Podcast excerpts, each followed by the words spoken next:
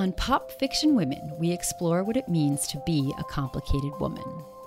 Tired of endless variations of leading men next to one dimensional archetypes of women, or strong female leads written by men that were essentially guys in women's bodies? We started this show to highlight the many female characters in entertainment worth exploring, as well as the women who dreamt them up. And now we're adding those creators to our conversations, discussing their process and passion in bringing these women to life. Welcome to Complicated Conversations. On these episodes, there's no spoilers. So come on, it's starting.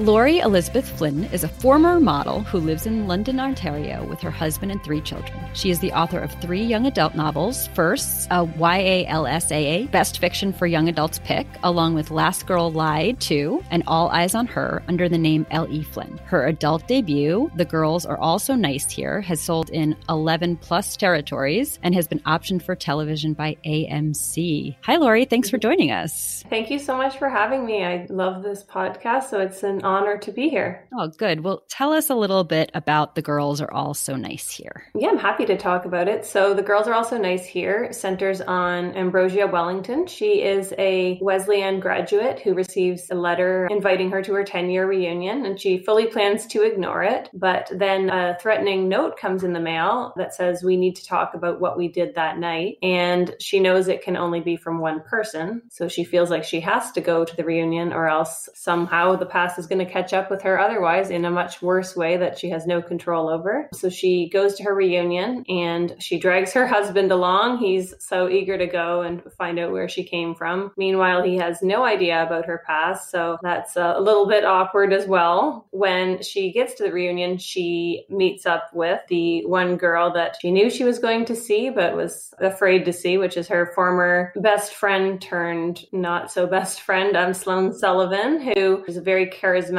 mean girl who dragged Ambrosia into her orbit, and they did some pretty awful things together. Am thinks that Sully's the one who wrote the note, but she quickly finds out that Sully received the same note, and someone else is circling them looking for revenge for something that they did freshman year that is so horrible that Am has really not spoken of it since. And then once they're at the reunion, things start to get creepy, and they're being circled by somebody, and no more spoilers than that, but it's uh yeah.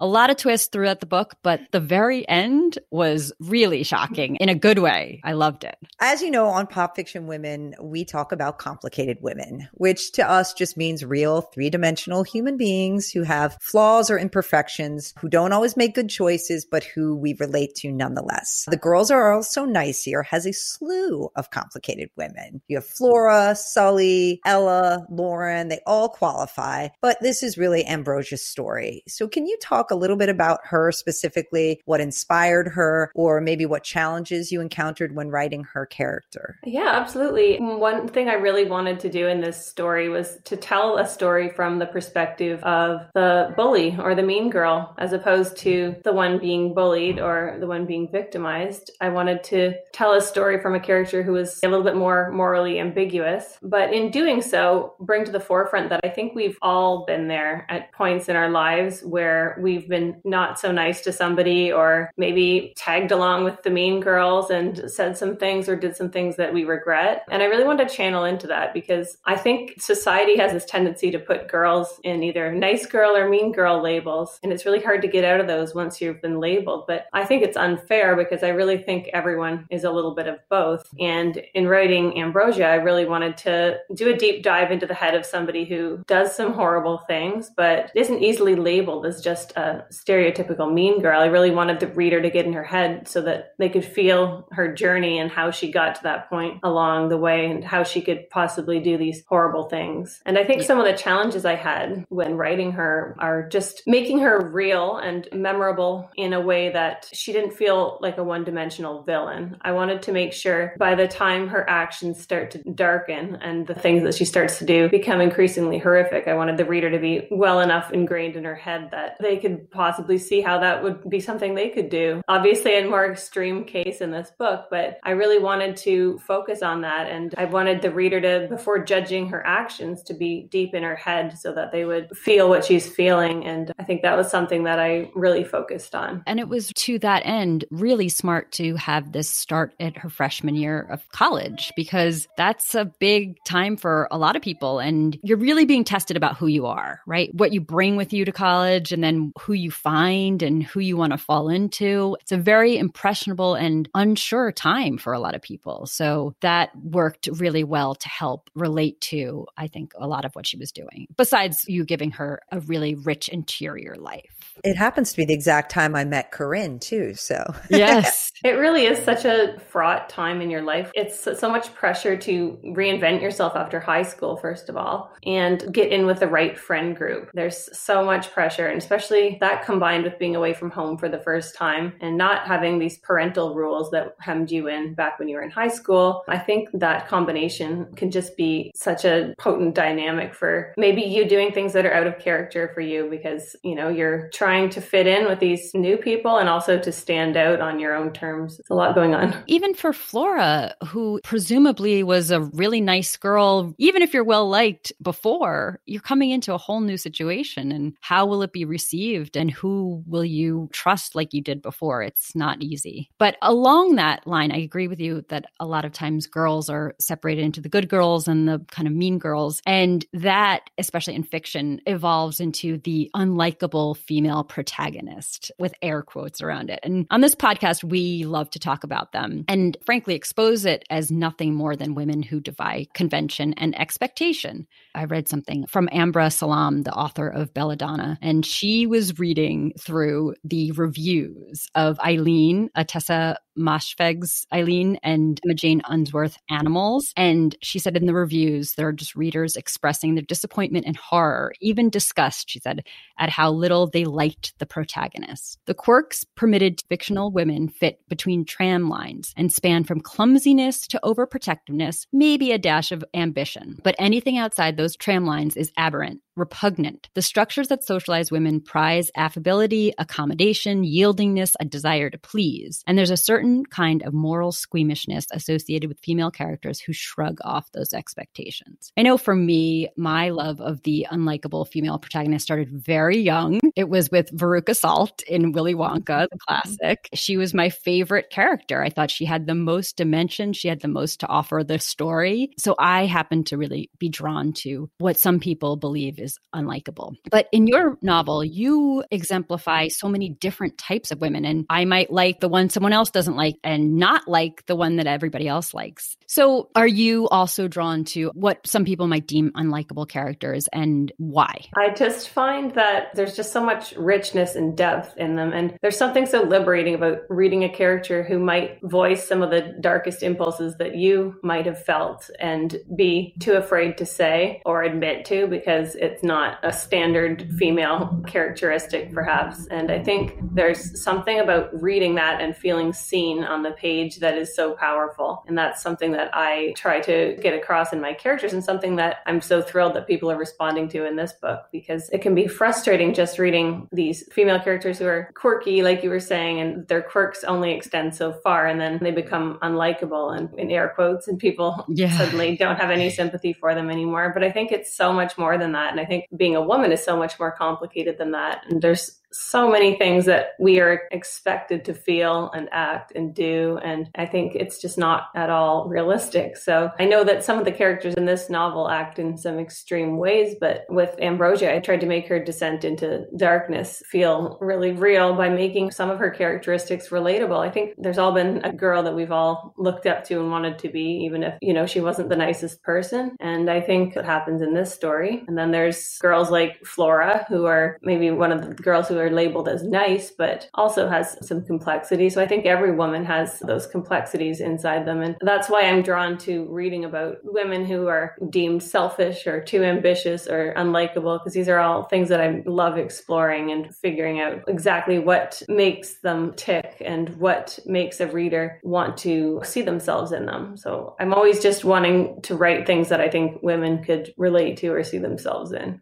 Your writing touches on so many themes that we love to discuss on this podcast. And one of those themes is the idea of being seen. And we like to say that with a capital S. So I was just saying, I was going to read from page 54 of your book. Adrian says to Am, You know, I love you, right? I love you too, I say, instead of my typical response. I know, because I do love him. I love the way I'm reflected in his eyes. Marrying Adrian was like looking into a perpetually flattering mirror. He sees me as the person I want want to be. I wish I could see that girl as clearly. It's a small moment, but it really struck me. On a recent episode that we did on love, I talked about how some of my favorite love stories and rom coms are ones where the other person acts as a mirror, reflecting back who you are, but also who you can be. And that's sort of one of my favorite themes. And I was wondering, just based on that bit that I read, if this is what love feels like to you.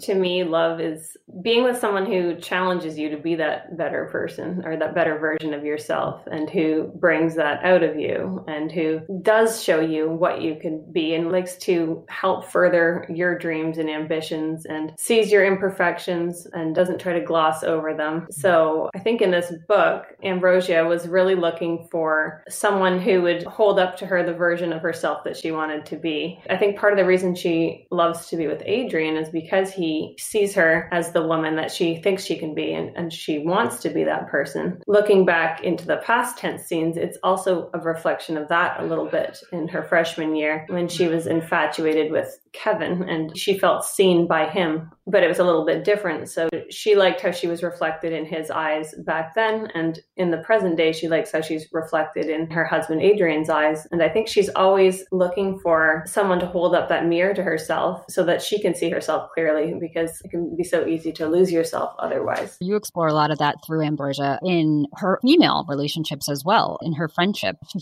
says of Billy that Billy knows who she wants to be and who she is, and she loves both of her, and that's important. And then also, Sully is a lot of what she can be. Flora is what maybe her family would want her to be. So she's always struggling with different kinds of relationships and different friendships. And your editor at Simon and Schuster, Karina, wrote in her arc letter, "What I love most about this novel is the way Laurie combines shocking twists with smart social commentary on gender and power dynamics and the dark complexities of female friendship. That is one of the huge strengths of this book. Why is that something you want to explore, or was that intentional? Yes, I always find female friendships to be such a rife area where there's so much that you can get into, and there's so many dynamics in groups of women or just friendships between two women. There's always that piece of a friendship that can go bad, and that's what I wanted to explore here. When Ambrosia gets to Wesleyan and she has Flora as her roommate, who's this sweet, outgoing girl, she immediately doesn't really want to be friends with her because she's sick of being the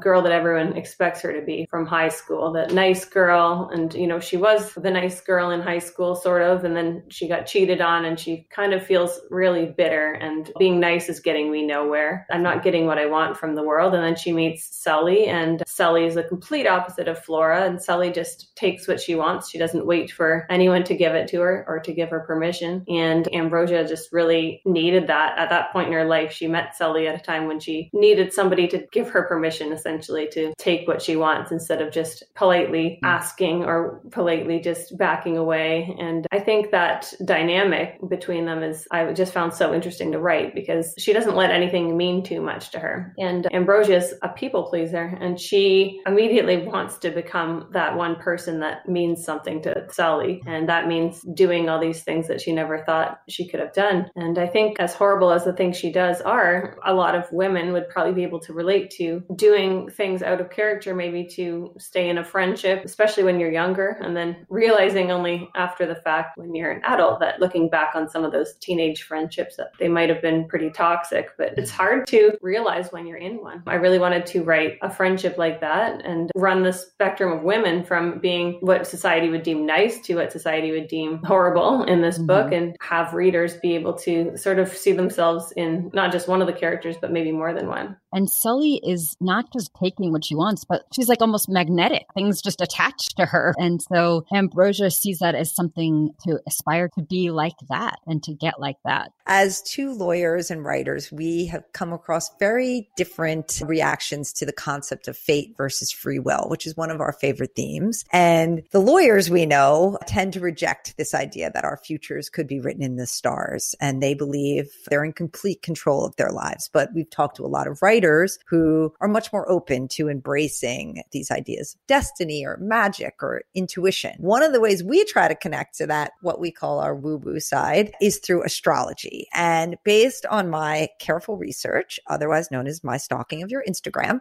mm-hmm. I know that you are a Leo and that your third born child was born this summer and is a Leo as well. I am a Leo, both a sun and a moon Leo, double Leo, inside and out. And Corinne is a fire sign too. So we keep her in the club. But what I wanted to know is first, do you relate to being a Leo? And second, does astrology ever factor into your writing or character development? I definitely a total typical Leo in so many ways. It's kind of uncanny sometimes if you look at astrology and look yeah. at yourself and how you fit those traits. I definitely fit those traits. It'll be interesting to see if my Leo daughter does too.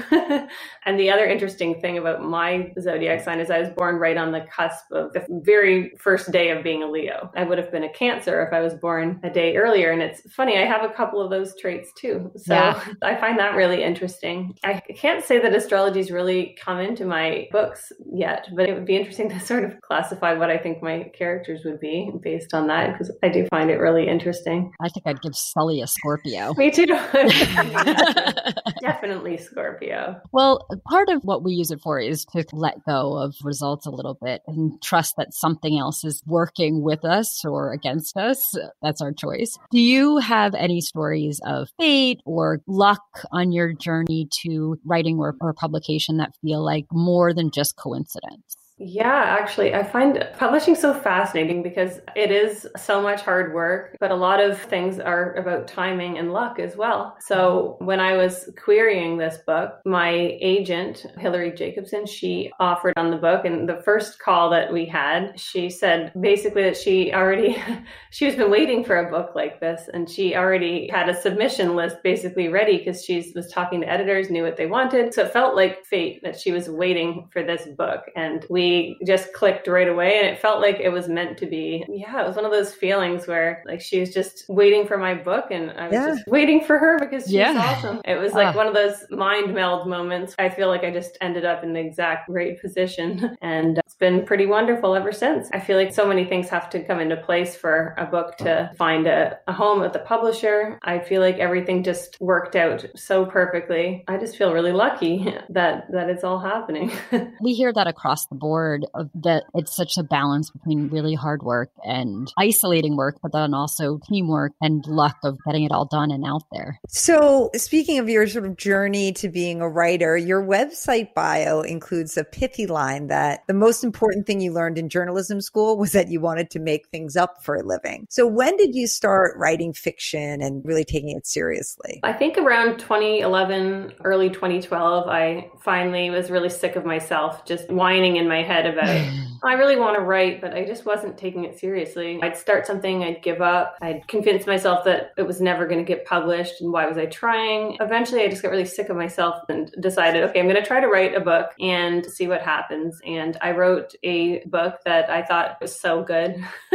and looking back, it wasn't, but um and I didn't get I didn't get agented and that's totally fine. You know, it was not ready, but I learned so much from that book. I also just learned that I love writing, the act of writing and finding a schedule, getting disciplined about it, and taking myself seriously, and also just learning about the publication process because I had no idea how a book became a book. Just educating myself, making connections with other authors, doing some writing contests. I found a lot of confidence. I think that's something that every writer who's starting out to write for publication would probably agree with is that no matter how many books you write that will never see the light of day, they're never a waste of time because you've learned something and you get better with each one. As long as you're learning something and improving, then you really can't feel bad about it. Easier said than done, I think. Yeah.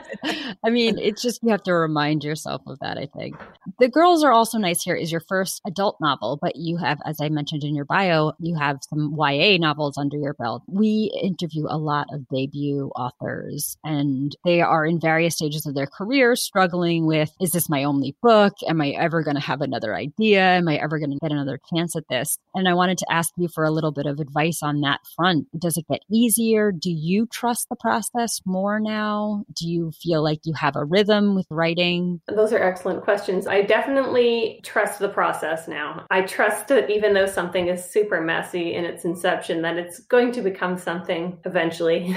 and sometimes when I'm writing, I get that panicked feeling of being stuck and wondering, where is this going to go? Am I just going to have to go back to the start on this one? And I trust my subconscious a lot more now that what I'm writing is there for a reason. And I also don't plot my books. So that's part of the challenge for me is that I usually just start with a, a hook and I write a little brief pitch for it. And then I, I write myself into some corners. But now I do trust the process a lot more because I have these other books I've written so I can go back and say, okay, well, at one point in time, The Girls Are All So Nice Here was a mess as well. I managed to sort that one out. So I will say that it doesn't get easier though, right. because I think part of the problem is, or it's not a problem, it's a good thing, is that you are improving with each book. So you're harder on yourself mm. and more critical, and it becomes more difficult to just free flow write and not self edit. But I try really hard not to as I'm going, and I try to just get that first draft on paper, and then at least then it's there, and then you have something that you can edit and refine and pull out what you want to say from a lot of words that probably are going to get deleted. But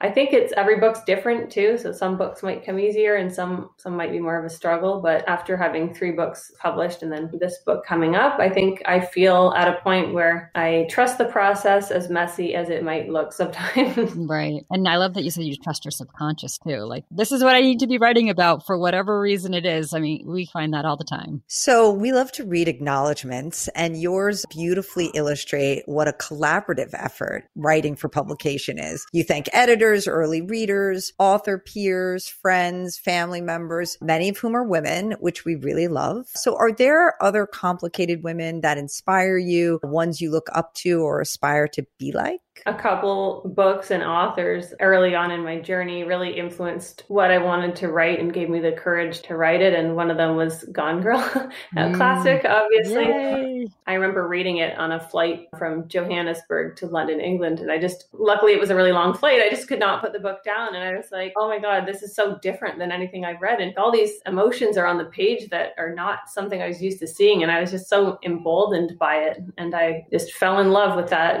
And Amy Dunne is just such a complicated woman who really paved the way, I think, for a lot of these unlikable women to become more mainstream in fiction. And another book that I absolutely love is Luckiest Girl Alive by Jessica Knoll. That one has so much going on with a typically unlikable protagonist who has a lot of ambition and a lot of qualities that may not be something that you're used to seeing. And those two authors are people I really look up to in my own fiction who gave me the permission to write what I wanted to write. You're in good company here yes. I managed to get Amy Dunne into anything we talk about, including our Valentine's Day love episode. And of course, Bridgerton, too. This is Corinne's favorite, absolute favorite Gone Girl. So, yeah, the way she can work Amy Dunne into any episode is just pure genius. And we've covered Luckiest Girl Alive, too. So, those are two great ones. But like you said, it was just the first time I'd ever seen anything yeah. like that. Emboldened is a great word. So, I want to shift gears a little bit and talk about motherhood and writing. Your kids are about the same age as your books. Is that right?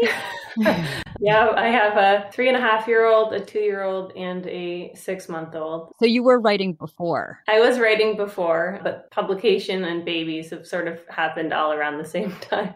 How do those things work together for you? Or if they don't, do you try to keep them very separate? It's very busy, but I'd say that it's just made me more disciplined with my time. I look back on my child free self and just want to shake her a little yeah. bit because I'm like, you had so much free time. What were you doing? exactly. I'm like, oh my gosh, all I ever did was complain about how busy I was. And now, oh, if I could only go back and laugh at that person. So it's definitely all about carving out time and using the time that I have. I, I don't usually get a day to just leisurely type away on my computer with a hot coffee beside me. So it's mm. all about making the moments count. So if I have half an hour while somebody's napping, I'll take it. Or if I have a baby attached to me, I'll take it.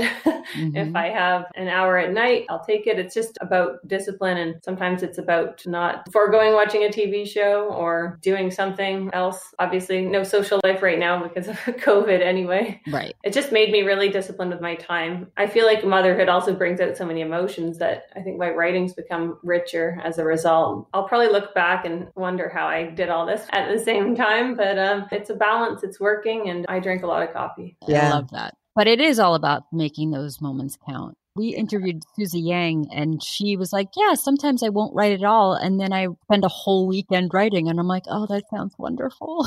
We know, as Corinne said at the outset, that the TV rights to your novel have gone to the AMC network, which is responsible for one of our favorites, Mad Men, because it had some of our favorite complicated women on TV. And we've spoken to authors who have had complete involvement in their adaptation, like Rebecca Serle, and then others like Celeste Ng, who really only had a consulting role when they adapted hers, and another group that sort of just watched the movie or TV show along with the rest of the world, like Paula Hawkins. So and Tia Williams too. Yeah, I wrote the book. Now you guys do what you want with it. So where do you think you'll be in this spectrum of authors? And also, what's it like to imagine a second life for your book in a whole new form? It is really, really cool to imagine and something so surreal. And it was a huge bucket list item when I was starting out. Just to be at this stage is just still a really surreal thing, especially with AMC since it is a dream. I'm also a huge Mad Men fan. I Peggy's one of my favorite characters ever. So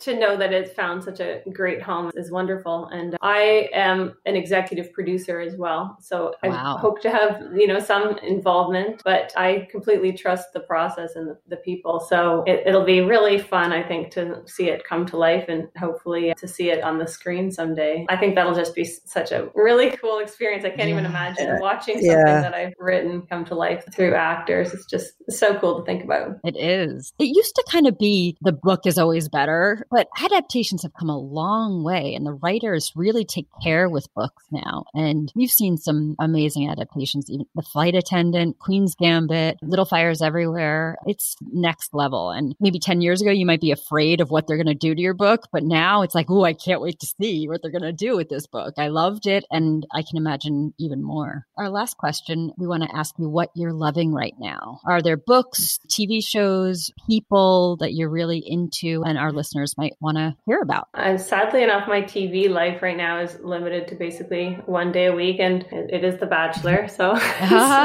that's my biggest guilty pleasure. I'm like obsessed with the whole franchise, and it's. I used to be really embarrassed to admit that, but now I'm just like whatever. I, I, love it. It's my Monday You're not night. alone. A couple books that I've recently read and loved. I read a book called The Hunting Wives by May Cobb. It's out in May and it has a whole slew of unlikable women. It is just fantastic. So highly recommend that one. I've been lucky enough to read some books by some upcoming 2021 debut authors, which is one of the greatest things I think about being a debut author is connecting with other people. Another really great book that is sure to make everyone laugh out loud is Dial A for Aunties by Jesse Q Sutanto. She has written something really fabulous with um, a ton of humor and a lot of complications. So that's a really fun one as well for those who want something humorous. I think we all do as well during this time. I'm trying to think of what else. I'm reading Alison Wisdom's book, We Can Only Save Ourselves as well. And you guys interviewed her and it's mm-hmm. so beautifully written. I just, I'm loving that one. Reading is sort of my escape right now after the kids are all in bed or if I'm up with the baby. I just getting into a, a good book is sort of where I'm getting my sanity back. And do you feel like as a writer, you also need to take in new reading and new stories to fill your tank and find your own creativity? Yes, definitely. That's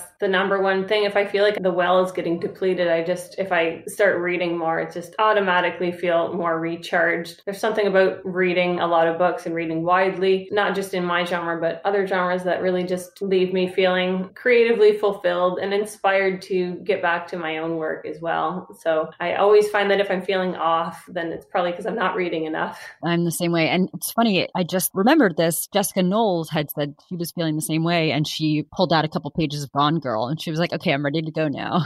Well, thank you so much for taking the time to chat with us today. Tell our listeners where they can find you a website or social media, wherever you're most active. I probably spend too much time on Instagram I'm under Laurie Elizabeth Flynn there. And I have a website too, laurieelizabethflynn.com. I'm on Twitter as well. My Twitter name is Laura Elizabeth, so L A U R E L L I Z A V E T H. I am probably most available on Twitter and Instagram. Yeah, those are where I tend to waste the most time. I love hearing from readers or reviewers or booksellers, librarians. It's so much fun to connect with everyone in this industry. So much fun. It is. You know, you take it for granted when you're just a reader. You just read a book and you're like, oh, that was great. And you might talk to friends about it, but you don't think automatically to reach out to the author. But now that we've been even just doing this podcast, I'm like, we love to hear from people, even when they don't agree or when they have a suggestion. It's just really good to connect. It's so true. Such a passionate community of people who just love books. And I love the book Bookstagram community and seeing uh, gorgeous photos people take. Oh my gosh, so creative! Oh. It's yeah, so much fun. It's just, and it's such an honor when my book is one of them. I'm just like, this is so cool that somebody took the time to do that. Well, the yeah. girls are all so nice here is out now. You will be shocked by a lot that happens, but the characters really will stay with you. Thank you so much. Thank you. Thank you so much. We want to let you know we've launched a Patreon page where supporters can receive perks like bonus episodes and exclusive content. Because Pop Fiction Women is our passion project, a place where we give women space to show up and offer in depth analysis in the ways we're used to hearing about male creators and their characters. We delve into creativity and psychology with a dash of astrology, and we have so much fun doing it. Just two friends breaking down books, movies, and shows like Normal People, Fleabag, and I May Destroy You. Every single aspect of this podcast we do ourselves, from the preparation to the recording, from the editing to the social media promotion. So, we're adding a Patreon platform because we want to keep making the show you love and hopefully expand it even further. So, please consider becoming one of our most complicated fans and contributing on Patreon. To learn more, go to patreon.com forward slash pop fiction women. This has been Pop Fiction Women with Corinne and Kate. If you enjoyed this show, please tell the complicated women in your life. And the men who love them. Yes, tell them to listen. And then to follow on Spotify or review and subscribe on Apple Podcasts. And of course, share on social media. Tag us with your favorite books, TV shows and movies starring complicated women on Facebook and Instagram at Pop Fiction Women or on Twitter at pop underscore women.